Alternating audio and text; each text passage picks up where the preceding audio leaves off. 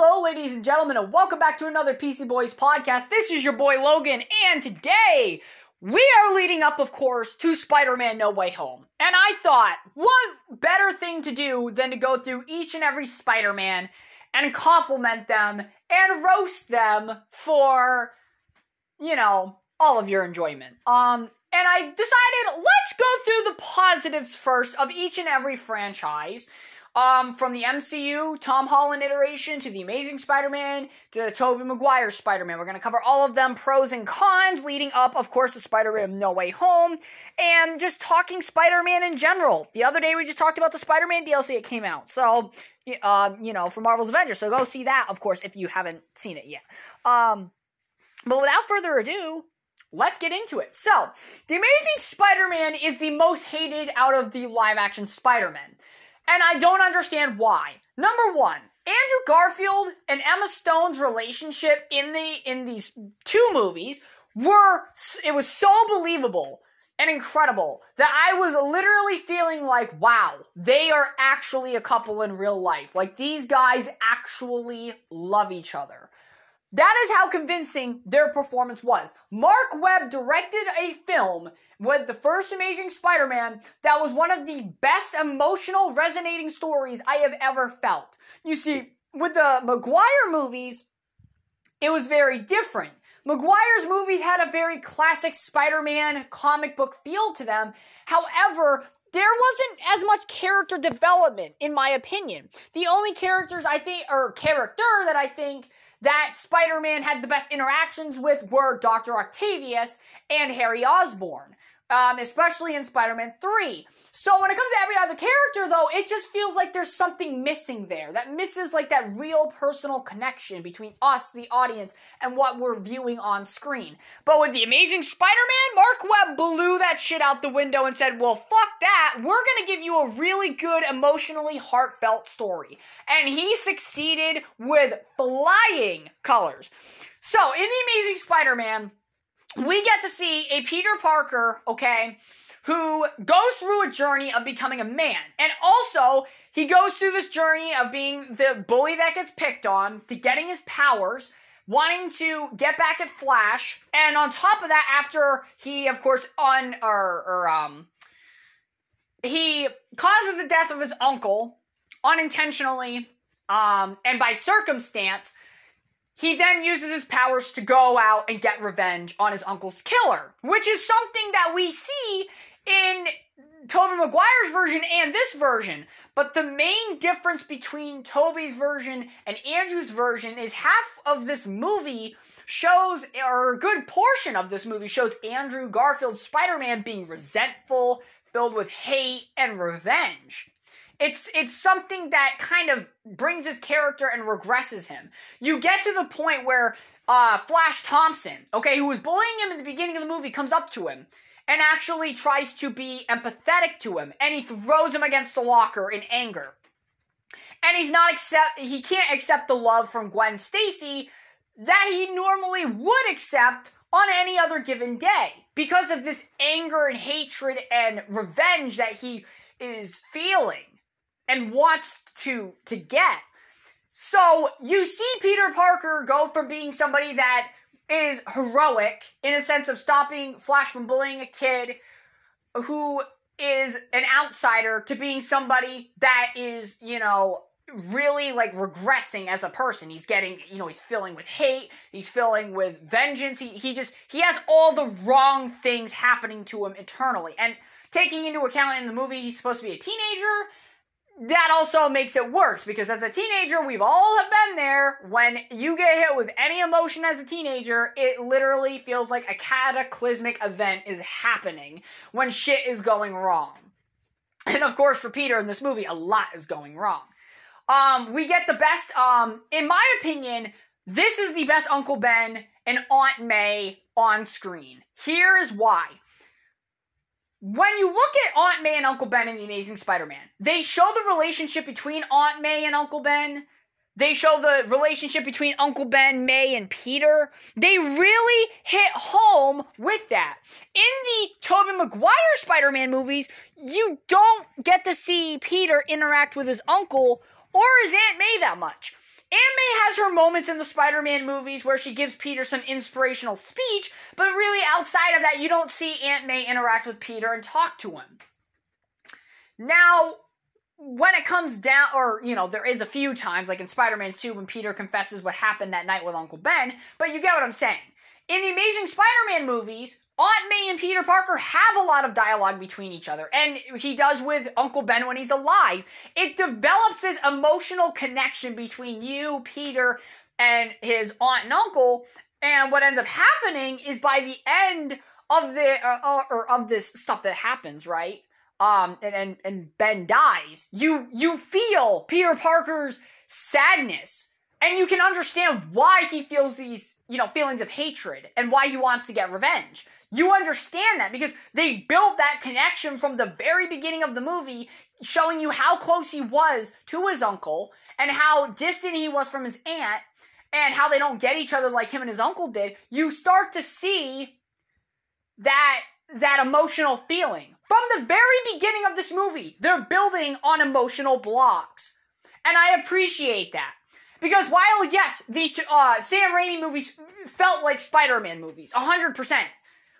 At the same time, there is not as much of character development and relationships that you can actually feel in those movies. In my opinion, I do not feel for most of the characters. I the only time I feel for a character is Peter. Spider-Man 2 is a great example of that. Peter gets fucking battered down by life, just like he does in the comics. He gives up being Spider-Man, but then he questions, like, life's going good, but then he questions and feels guilt about, because he's seeing all the crimes and bad things happening around him when he stops being Spider-Man. Then he suits up again and pushes through all the shit that happens to him to be the man the city needs. In The Amazing Spider Man, the characters, you feel for every single one. You feel for Peter, who's got a lot going on in his life and bad shit happening to him. You feel bad for Aunt May and what's happening with her. You feel bad for Gwen Stacy. Gwen Stacy's father in this movie has an arc alongside um alongside um Flash. He goes from hating Spider-Man to respecting Spider-Man and Peter. And Peter Parker and Gwen Stacy and Aunt May carry even more emotional weight going into the second movie. Now, yes, in the second movie, the villains are not as compelling. In the Amazing Spider Man 1, they had a deleted scene of the lizard with his son. His son! That scene would add so much more emotional weight to the lizard's character. And the lizard, I thought was a pretty good villain for Spider Man. Peter was trying to help him, trying to help Dr. Connors regrow his arm, right? Figure out about his dad. Him and Dr. Connors grew close. You could say he was a mentor slash father figure to him. Because Peter's a genius. His Uncle Ben isn't a genius. And he's feeling very close with Dr. Connors because not only did he work with his dad, but he's also a genius. So he feels very comforted by this. Dr. Connors is trying to regrow his arm and keep his job at Oscorp. And of course, if we knew that he had a son, which they deleted that scene, which I don't know why, Mark Webb was onto something there to flesh out that villain even more. It's too bad for Sony putting that on the chopping block but you get to feel emotion. The fact of him being the lizard. When he first starts out being the lizard, he's not trying to do anything diabolical. Like, um, the main difference between uh, Norman Osborn's Green Goblin and Dr. Otto Octavius, Octavius is, yes, following his dream, but he's trying to do it for a noble cause, to create, uh, there in that movie's, you know, world, quote unquote, green energy by harnessing fusion. Where Green Goblin is just out for his own selfish gain and to, and to keep his job and his company. It's a, it's a very selfish thing. Green Goblin's a very different character than Doc Ock is. But then you look at the lizard, the lizard is just trying to, yes, selfishly get his arm back. But at the same time, he's trying to keep his job. And knowing that he has a kid, at least through that scene that they deleted, you come to realize okay, so him losing his job is a big deal a huge deal. Because obviously, as we all know, if, if anybody who listens to my podcast is parents, if you lost your job and it was the, you know, big financial backbone of your family, you're gonna feel guilty as all hell, right? So this guy injects a unfinished, untested serum into him as the first human trial subject, turns himself into the lizard, okay? And when the lizard takes over, it starts corrupting his brain, so does the serum, to the point where he's just trying to turn everybody into lizards. Giant lizards. And his character, unfortunately, goes from this relatable, very well written character to this, oh, well, my mind's all fucked up. But it's also very similar to Dr. Otto Octavius. I draw a lot of parallels between the lizard and. Uh, Dr. Otto Octavius. The lizard's dream is to grow his arm. So he has two arms, can live like everybody else and do what everybody else does. Dr. Otto Octavius had a dream to create stable fusion energy to create renewable power for the entire world. Both men had a dream, a noble dream. Octavius, yes, wanted to be known for doing something great, but it would help the world. Same thing with the lizard. Not only would growing his arm like that's his personal goal. Yeah, I want to get my arm grown back, but that um that serum would also help military veterans be able to grow back limbs. It would help literally anybody that is disabled or is missing a body part that they could regrow it back with a serum. He, so both men have this idea of helping the world out but they also have a selfish goal. The lizard getting his arm back, and Dr. Otto Octavius completing his dream. Obsessed with completing that dream. Like the lizard's obsessed with having his arm grow back. Both characters, once they have their mistake happen, A, Connors being forced by losing his job and not having the resources to grow his arm back, injects himself taking a very risky, very risky approach to completing his dream. Dr. Dr. Otto Octavius allows his fusion reaction to, well, let's just say get out of control and not shut it down as soon as it does. He waits for it to get quote unquote under control. Very risky.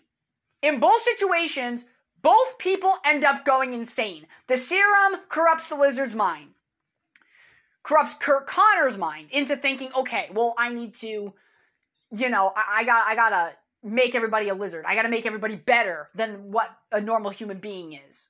Improve and make a whole new species essentially. And then Doc Ock is, well, I have to rebuild the machine again. I, I have to do it. The arms take control of his mind and make him do things. So the serum and the arms kind of act as the same um, turning point to insanity for both villains. Both villains have noble goals, but they also do reckless things to achieve said goals, and that ends up costing them their sanity and their goodwill and turns them both into villains.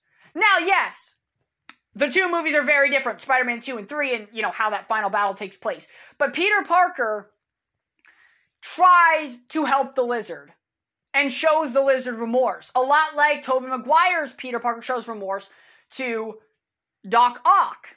But the thing with the Amazing Spider-Man movies that people overlook, and I know I've been comparing it to Spider-Man 2 and Doc Ock and the Lizard a lot here the past few minutes, but the thing that I'm trying to hammer home is that when it comes to the Amazing Spider-Man, they have developed and fleshed out their characters very well, including the villain. And it's a very well done film. In my opinion, I think The Amazing Spider Man 1 is a well done film, other than maybe how Spider Man's suit looks. That is really the only major complaint I have about that first movie. The first movie was a really well done film. And I think people need to stop hating on the first Amazing Spider Man. Even if you're a Maguire fan, sure, you don't gotta sit there and say Andrew Garfield is, you know, he's not my favorite Spider-Man. True, but you are you really gonna sit there and say that the Amazing Spider-Man 1 is the worst Spider-Man movie you've ever watched? I would think not. It's not that bad. I mean, if you can get over the look of his suit, if you can get over the look of, you know, how Peter Parker acts, you you can enjoy the film. That's what I have to do. I enjoy every Spider-Man iteration for different reasons. The reason I love the Andrew Garfield Amazing Spider-Man films is because of the characters, the way that they're fleshed out, the way that you feel. Pete, oh my gosh, Peter and uh, Gwen have the best romantic relationship I've seen on a superhero movie, hands down. Seeing Emma Stone and Andrew Garfield, yes, they were dating in real life, but to see Mark Webb write and direct these characters in such a way that they are believable. Sure, they might be dating in real life, but we're throwing them both into completely different roles to two different people's lives, one of them being a superhero. You look at Gwen. You look at her relationship with Peter from beginning to end. They start out as really good friends. I mean, that's the that's the thing that really sells that love story to begin with. Peter and, and Gwen aren't just like, oh, I loved her at first sight. When we meet Peter Parker at the very beginning of Spider-Man for Sam Raimi, Raimi's movie, we know that he has a crush on Mary Jane. There's nothing that builds up to that relationship and that crush. You don't see that. It just it's there, right? But when it comes to you know, Gwen Stacy, Peter Parker doesn't just be like, oh, well, that's the girl I like. No, there's a friendship built between the two. They both are science nerds. You know, they're both really smart people. They're both good people. And him and her, you know, end up getting to talk and chit chat for a little bit. And she admires what Peter does in the beginning of the movie, standing up to the bully to help an innocent person. But she's like, you know, what you did was stupid, but it was great. Like, she really admired what he did, regardless of how dumb it was. And Peter, yes, does have a crush on her, but they become friends before they go on a date before they well before she invites him over to her house for branzino and then he has no idea how to fucking apparently cut a fish head off and eat a fish but we're not to roast peter on eating fish okay not everybody does that but it's a really interesting dynamic because they start them off as very awkward you know just two people having casual conversation and you can see that there's interest between the two but they're clearly just friends at that point. and once they do become relationship partners, you can see how Peter worries about her. Gwen is her own person. She does she gets in the middle of the danger to try to help Peter which is a great trait about Gwen. She doesn't try to outshine Peter, and it's also not like in today's like in today's world. A lot of the time, when you see a female character, it's I'm better than a man, or I don't need a man, or I'm just super strong and powerful. And oh, uh, we have a really strong female character. Congratulations! That does nothing. Gwen Stacy is a perfect example of a strong lead that happens to be female and a great character that happens to be female. Gwen Stacy, while being vulnerable in these movies, which she is, she's not a damsel in distress because she is helping Peter, but at the same time, they show how mortal she is compared to Spider-Man. The Amazing Spider-Man 2 is a perfect example. She goes to help Peter, okay, knowing the danger to fight Electro. The Green Goblin drops her, Spider Man the Green Goblin fight in the clock tower, and she ends up getting her neck snapped on Peter's line, and she hits the ground very hard and she dies. While she, yes, made up her own decision and had what you could call a strong female moment, and she also knew the risk going into helping Peter, she was a strong female character, but she had flaws. And she actually ended up paying the ultimate price for doing something really heroic. She helped the superhero. She helped the person that she loved, but it costed her her life. She wasn't like a Captain Marvel where, oh, I'm just going to beat everybody up with no problem, you know, and I'm a strong female. You got to like me for it. Like, it's not like that. Her character was a strong female, but she had emotional problems. It, when it came to the relationship between her and Peter, you could see they were both hurting from the situation. And she had flaws.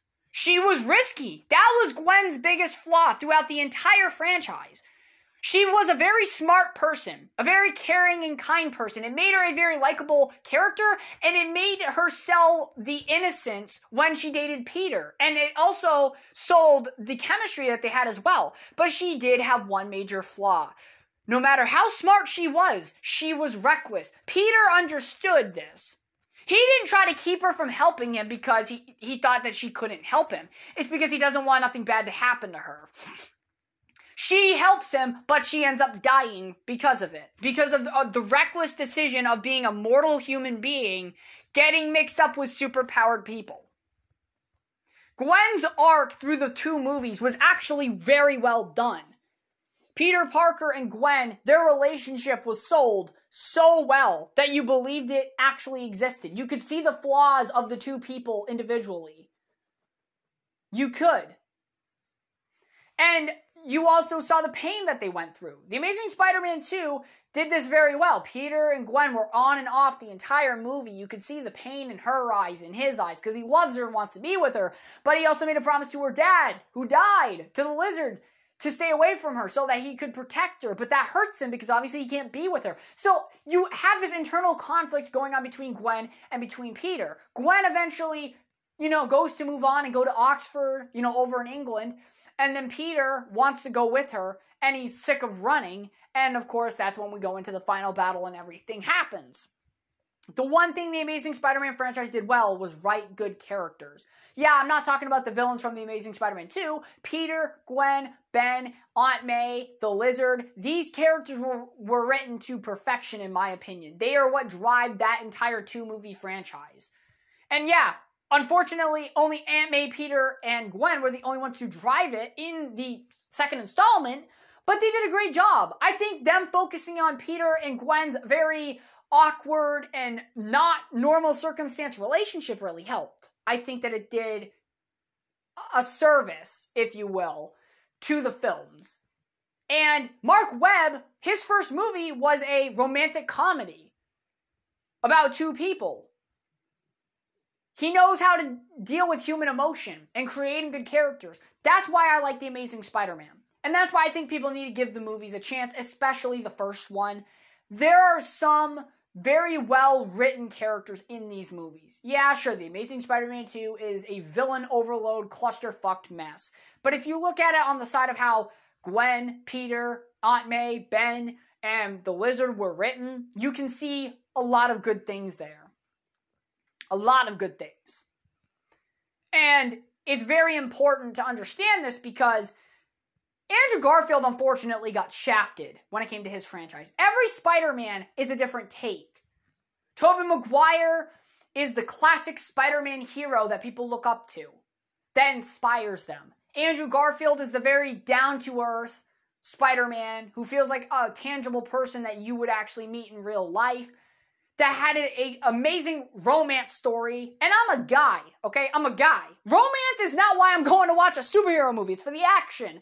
It's for a good story. But when you get me, a guy, invested into your love story, that means you did some fucking good writing. Because majority of the time, guys are not going to movies for love stories. But if it does tend to grip them, you did a good job with your writing. So you had a great love story, well written characters, and a very relatable, down to earth, realistic Spider Man. The movie did those things very well. That's what I liked about The Amazing Spider Man. One, the second movie had the great relationship and still a very down to earth Peter Parker, dealing with internal conflict more so than external. Also, with the Harry Osborn thing. You know, yeah, you can't buy Harry and Peter's relationship like you can with, you know, DeFran- or Franco and Maguire, but at the same time, you still see Peter Parker deep down feel sorry. He wants to help his best friend, but he doesn't want to give him his blood because it could do something much worse. So, yeah, when it comes down to it, The Amazing Spider Man has well written characters. And unfortunately, because of studio interference with the second movie, that's the reason it sucks so bad. I think that Mark Webb could have made an amazing Spider Man 2. No pun intended. He literally could have made The Amazing Spider Man 2 amazing if the studio hadn't interfered, thrown in a bunch of villains, and, you know, move away from the very story character centered shit. That's what made The Amazing Spider Man 1 great. That's what made it an emotional film. The, the fucking story, the characters, the way they were written, and they acted them to perfection, it worked. When we get into the next um, Spider-Man movie, um, which will be Tobey Maguire's Spider-Man, and we're going to go into what positives are there are about his in a different podcast because we're going to make each thing the pros and negatives of each franchise um, a podcast. Um, the next one we will be covering is Tobey Maguire and his Spider-Man in the pros. We're going to do all of them um, pro-wise first, and then we'll go into the negatives of all the franchises. But so, this is the pro of or the pros of the Amazing Spider-Man franchise. Characters are well written, an amazing love story that was also well written. a first movie that was a very grounded take on Spider Man, done well, with great characters, and a really good villain that is very comparable to Doc Ock in many ways from Spider Man 2. Those are the great things about the Amazing Spider Man franchise, okay? And I think that the, it's, it's overly hated. I really do. I think if people just sat down and watched the movie and enjoyed them for what they are, knowing they aren't Tobey Maguire films or Tom Holland films, people would come to appreciate it more. You had a director, this was his second major film ever. The Amazing Spider Man was his second major film ever. That's a lot. And he did pretty well for the first movie. And then the second movie got ruined by studio interference. But I still found enjoyment in both those movies. So, next time we all meet, we're going to talk about Tobey Maguire's Spider Man and why he is the most, I guess you could say, iconic of all the Spider Men in terms of live action. And we're going to talk about why we like his franchise. Um, and then we will talk about Tom's. And then we'll go into the negatives, starting with The Amazing Spider Man. I know you might be asking, why am I starting with The Amazing Spider Man over starting with Tobey or Tom? because the Amazing Spider-Man I think needs to have a lot more praise than it does. And I think that Andrew Garfield deserves to have some love by the Spider-Man fan base because the amount of people that hate his iteration, it, I think it's very unjustified. I really do. Because for what they were going for, they did very well. And I don't hate what they did. I actually enjoy the fact that there are three different Spider-Men that I can enjoy for different reasons. If I'm watching the same character played by different people and it's the same exact story and it's the same exact type of writing, it gets stale. It does get stale. Yes, the, the core characteristics of Spider-Man and Peter Parker should always be there. But the world around them, the technology in the films and everything, all that stuff can change. The writing around the character, the story wise, can change. Villain origins can get slightly tweaked. That's fine. The only thing that has to stay the same is the core of Spider Man. What drives Spider Man to be Spider Man? Why does he do what he does? That has to stay the same. Not the suit, not the villains around him, the world around him, just the core principles of why he does what he does. But thank you very much for listening, ladies and gentlemen. I hope you all enjoyed, and I will catch you all in the next one.